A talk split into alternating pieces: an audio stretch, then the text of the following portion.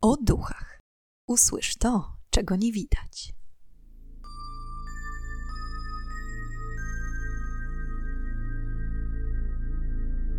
Witam i pytam, czego dusza pragnie. Strasznie miło mi gościć Was na moim kanale. W dzisiejszym odcinku poznamy historię niemieckiego duchownego skazanego na karę śmierci. Opętanie, psychopatia jak wytłumaczyć składanie ludzi w ofierze Bogu, picie krwi zwierząt i słabość do wszelkiej przemocy? Na wstępie chciałam zaznaczyć, że w historii pojawia się kilka niemieckich nazw miejscowości i imion. I z góry przepraszam, jeśli któreś słowa źle wymówię, ale niektóre naprawdę są bardzo skomplikowane. Tradycyjnie również gorąco zachęcam do zostawienia łapki w górę, zasubskrybowania kanału oraz kliknięcia w dzwoneczek, aby nie przegapić nowych odcinków. Nie przedłużając, zapraszam do wysłuchania dzisiejszej historii. Hans Schmidt urodził się w 1881 roku w bawarskim mieście Aschaffenburg. Niestety jego dzieciństwo było przepełnione nienawiścią ze strony ojca. Był regularnie bity oraz musiał patrzeć, jak ojciec znęca się również nad jego matką. Przez wydarzenia młodzieńczych lat psychika przyszłego duchownego mocno ucierpiała. Podobno mały Hans miał zwyczaj kilka razy w tygodniu odwiedzać rzeźnie, gdzie z fascynacją oglądał uśmiercanie zwierząt a pewnego razu wybrał się do przydomowej zagrody, w której odciął głowy dwóm gęsiom, aby przez kolejny dzień nosić je w kieszeniach. Przez cały okres dorastania pogłębiał w sobie fascynację rozczłonkowywania zwierząt i picia ich krwi. Po skończeniu szkoły Hans rozpoczął studia seminaryjne choć już wtedy jego osobowość oraz niecodzienne zainteresowania skłaniały osoby z jego otoczenia do rozmyślań nad moralnością Hansa i jego zdrowiem psychicznym, to młodzieniec głosił dookoła, że w grudniu 1904 roku został wyświęcony przez biskupa Krisztajna z Moguncji i że doskonale nadaje się do pełnienia służby jako katolicki ksiądz. Wyświęcenie przez biskupa, według Hansa, było jednak tylko przykrywką przed prawdziwymi święceniami, które miały odbyć się nocą poza zasięgiem wzroku innych duchownych.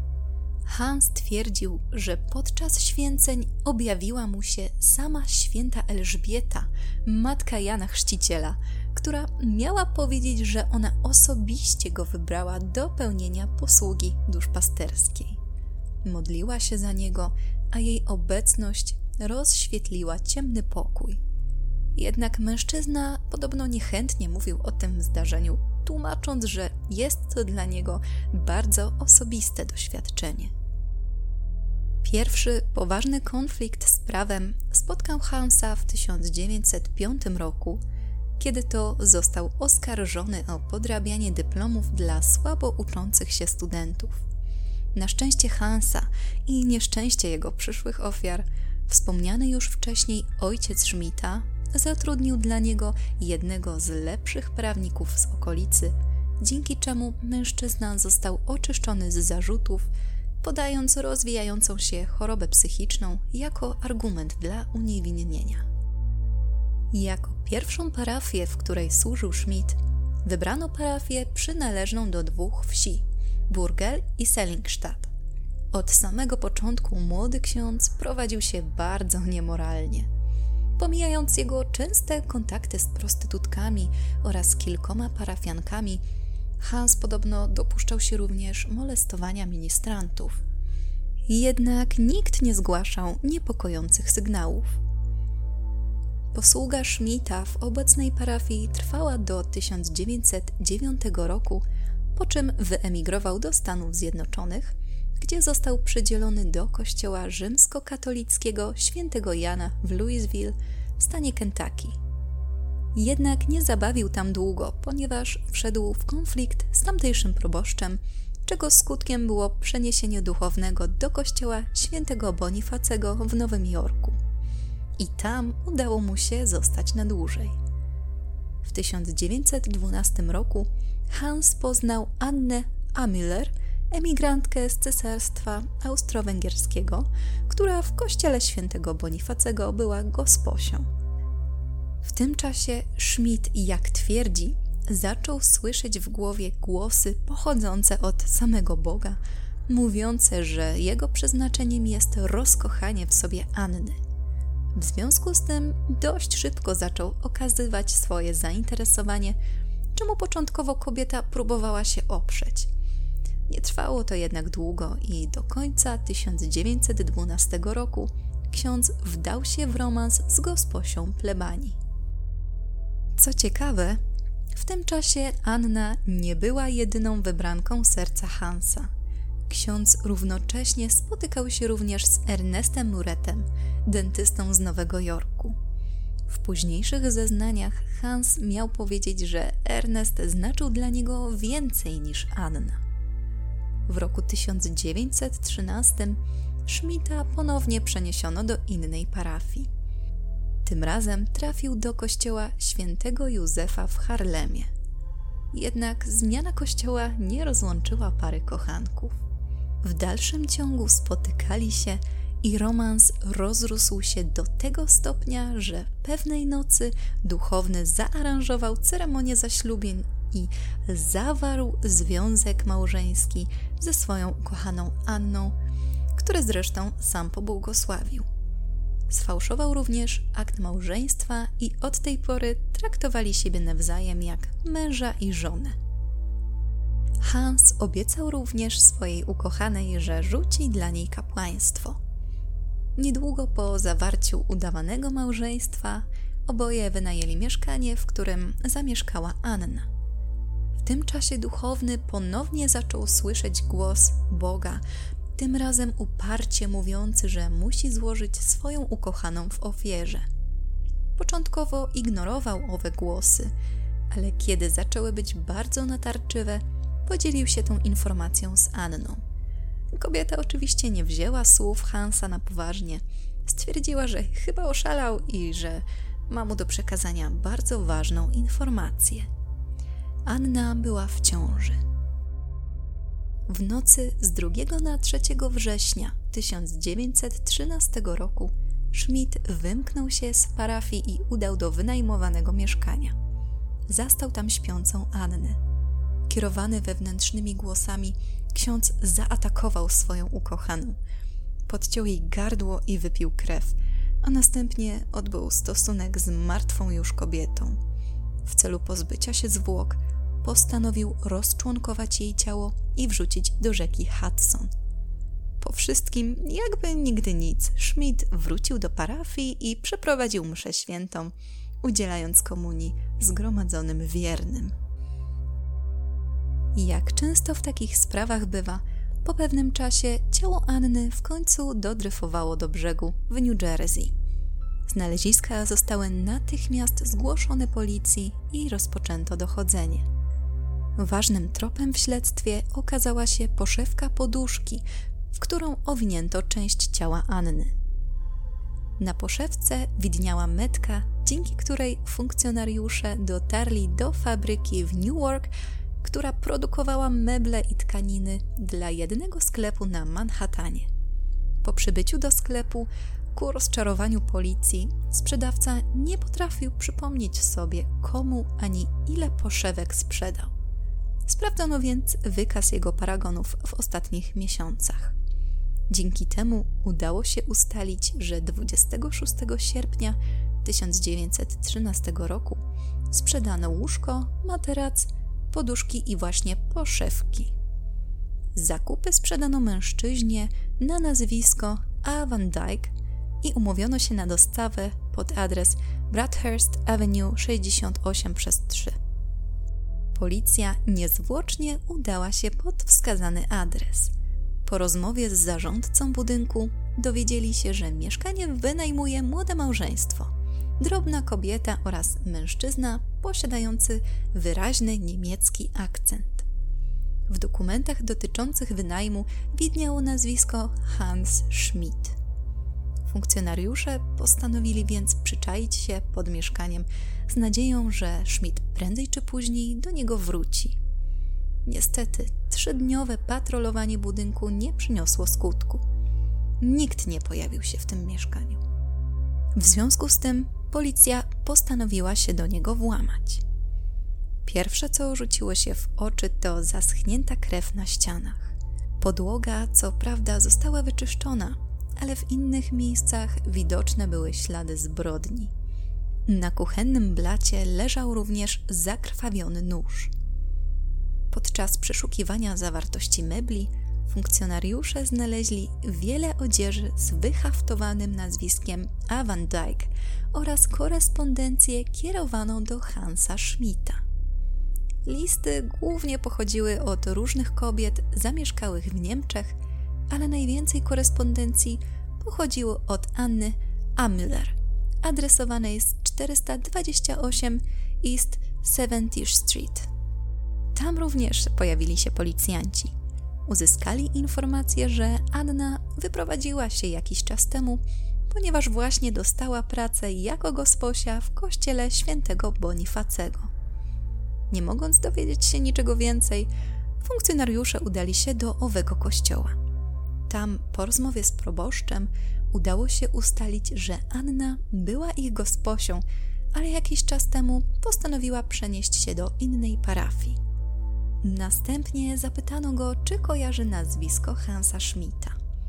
Proboszcz potwierdził, że Hans sprawował posługę duszpasterską w ich parafii, ale na początku roku został oddelegowany do kościoła świętego Józefa.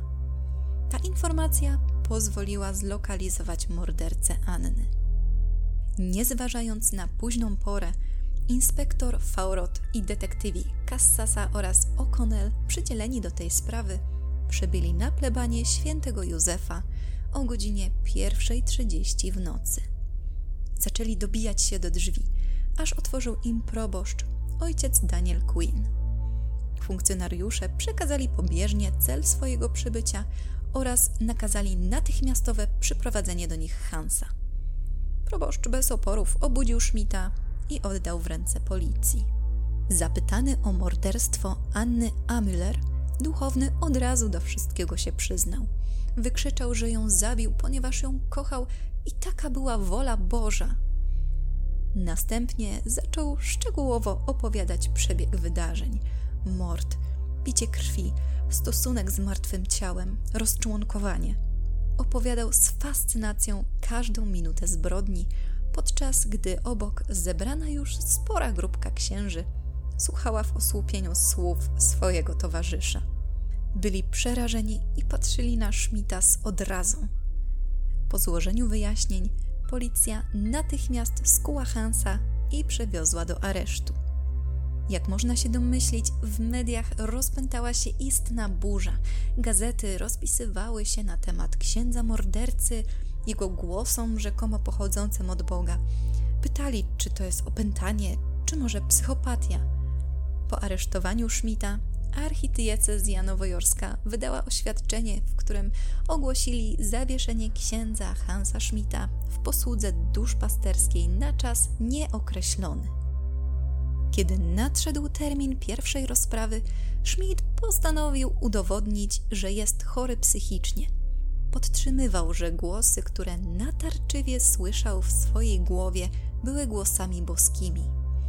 Obrona Schmidta również podłapała temat choroby psychicznej, zwracając uwagę, że podobne schorzenia występowały w ich rodzinie od bardzo wielu lat. Wskazywano również na trudne dzieciństwo, z jakim zmagał się Schmidt. Na przesłuchanie wezwano również psychologa Smitha Eli Jeffaya, który miał udowodnić, że drzewo genealogiczne Schmidta liczy aż około 60 bliskich i dalszych krewnych, którzy wykazywali oznaki niestabilności psychicznej, co miało również obejmować właśnie Schmidta i tym samym uchronić go od kary śmierci. Aby uzyskać pewność co do jego choroby, poproszono kilku innych lekarzy, aby podczas trwania procesu zbadali Schmidta pod kątem zaburzeń psychicznych. Niestety, no ku niezadowoleniu oskarżonego, wszystkie badania wykazały brak choroby.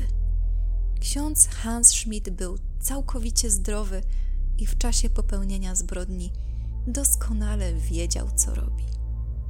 Wyniki badań dały do myślenia ławie przysięgłych. Nie byli w stanie wydać werdyktu w krótkim czasie, przez co zaplanowano termin drugiej rozprawy na końcówkę grudnia 1913 roku, około dwa tygodnie po terminie tej pierwszej. Po rozpoczęciu drugiej rozprawy udało się dotrzeć do ciekawej informacji, jakoby Hans Schmidt w kwietniu 1913 roku miał namawiać niejaką Bertę Zech do wykupienia polisy ubezpieczeniowej na kwotę 5000 dolarów, podając się właśnie za Annę Amüller i wskazując Schmidta jako jedynego beneficjenta.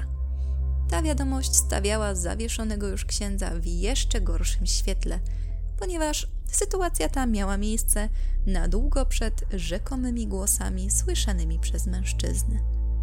Proces trwał do 5 lutego 1914 roku, kiedy to po trzech godzinach obrad ława przysięgłych uznała ojca Schmidta za winnego morderstwa pierwszego stopnia. Tym samym został skazany na karę śmierci. Podobno po ogłoszeniu werdyktu Schmidt miał powiedzieć, że on jest zadowolony z tego werdyktu i gdyby miał możliwość, to wolałby umrzeć już nawet dzisiaj, niż czekać na egzekucję. Obrońcy Hansa złożyli apelację, aby egzekucję móc odwlec w czasie. Schmidt miał też w pewnym momencie zacząć głosić, że tak naprawdę za śmierć Anny odpowiada jego kochanek, dentysta Ernest Muret, a ksiądz przyznał się do winy tylko dlatego, że chciał chronić ukochanego. Jako przyczynę zgonu kobiety podawał źle przeprowadzoną aborcję. Jak można się domyślić, no, nikt nie uwierzył w nową wersję wyjaśnień. Apelacja została odrzucona i wyznaczono termin egzekucji na 18 lutego 1916 roku. Ostatnia noc życia Schmidta podobno była bardzo niespokojna. Całą noc krzyczał, że jest niewinny i że zawarł pakt z Bogiem. Wczesnym rankiem o godzinie 5.50 ojciec Schmidt wszedł do komory śmierci. Powiedział wtedy również, że przeprasza za wszystko i prosi o wybaczenie, ponieważ on również wybacza wszystkim tym, którzy kiedykolwiek z niego szydzili i go obrazili. Następnie Schmidt został podłączony do krzesła elektrycznego i zapytano go, jakie są jego ostatnie słowa. Miał powiedzieć, że tak naprawdę chce tylko pożegnać się z matką. Nie stawiał oporu ani się nie szamotał. Po tych słowach nastąpiło uruchomienie prądu. Ksiądz Hans Schmidt zmarł 8 minut po wejściu do sali egzekucyjnej o 5.58. Rodzina księdza chciała sprowadzić ciało do jego rodzinnych Niemiec, jednak w związku z trwającą obecnie I wojną światową nie udało im się to. Ostatecznie Hans Schmidt został pochowany gdzieś w Nowym Jorku, jednak na prośbę rodziny dokładne miejsce spoczynku zostało objęte tajemnicą. Jednak nie jest to koniec tajemniczych informacji, które były związane z duchownym. Po pewnym czasie odkryto, że ojciec Schmidt wynajmował jeszcze jedno mieszkanie, którym podawał się za ginekologa i przeprowadzał nielegalne aborcje.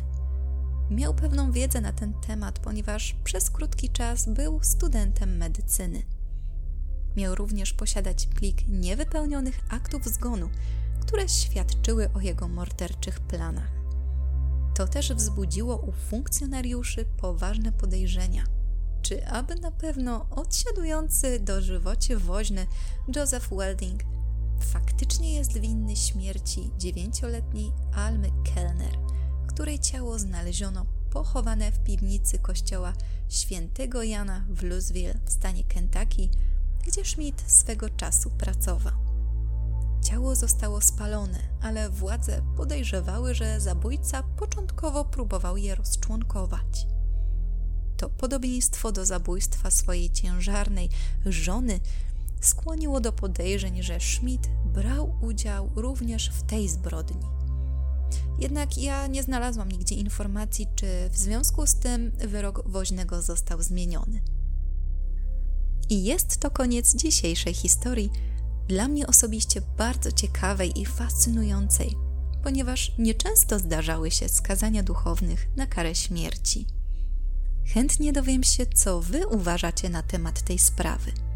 Czy Hans Schmidt był faktycznie opętany, a może chory psychicznie, czy po prostu był prawdziwym psychopatą pozbawionym moralności? Dajcie znać w komentarzach. A już teraz zapraszam Was na kolejny odcinek podcastu o duchach, w którym zadamy pytanie, czego tym razem dusza zapragnie.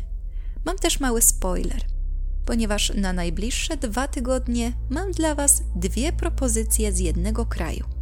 Wpadnijcie proszę na mój Instagram oraz stronę na Facebooku, ponieważ w najbliższy poniedziałek, 26 kwietnia, zrobimy głosowanie, o którym odcinku chcecie usłyszeć w pierwszej kolejności. A tymczasem życzę Wam udanego tygodnia, aby pogoda w końcu zmieniła się już na w pełni wiosenną i pozwoliła złapać pierwsze promienie słońca. Do usłyszenia!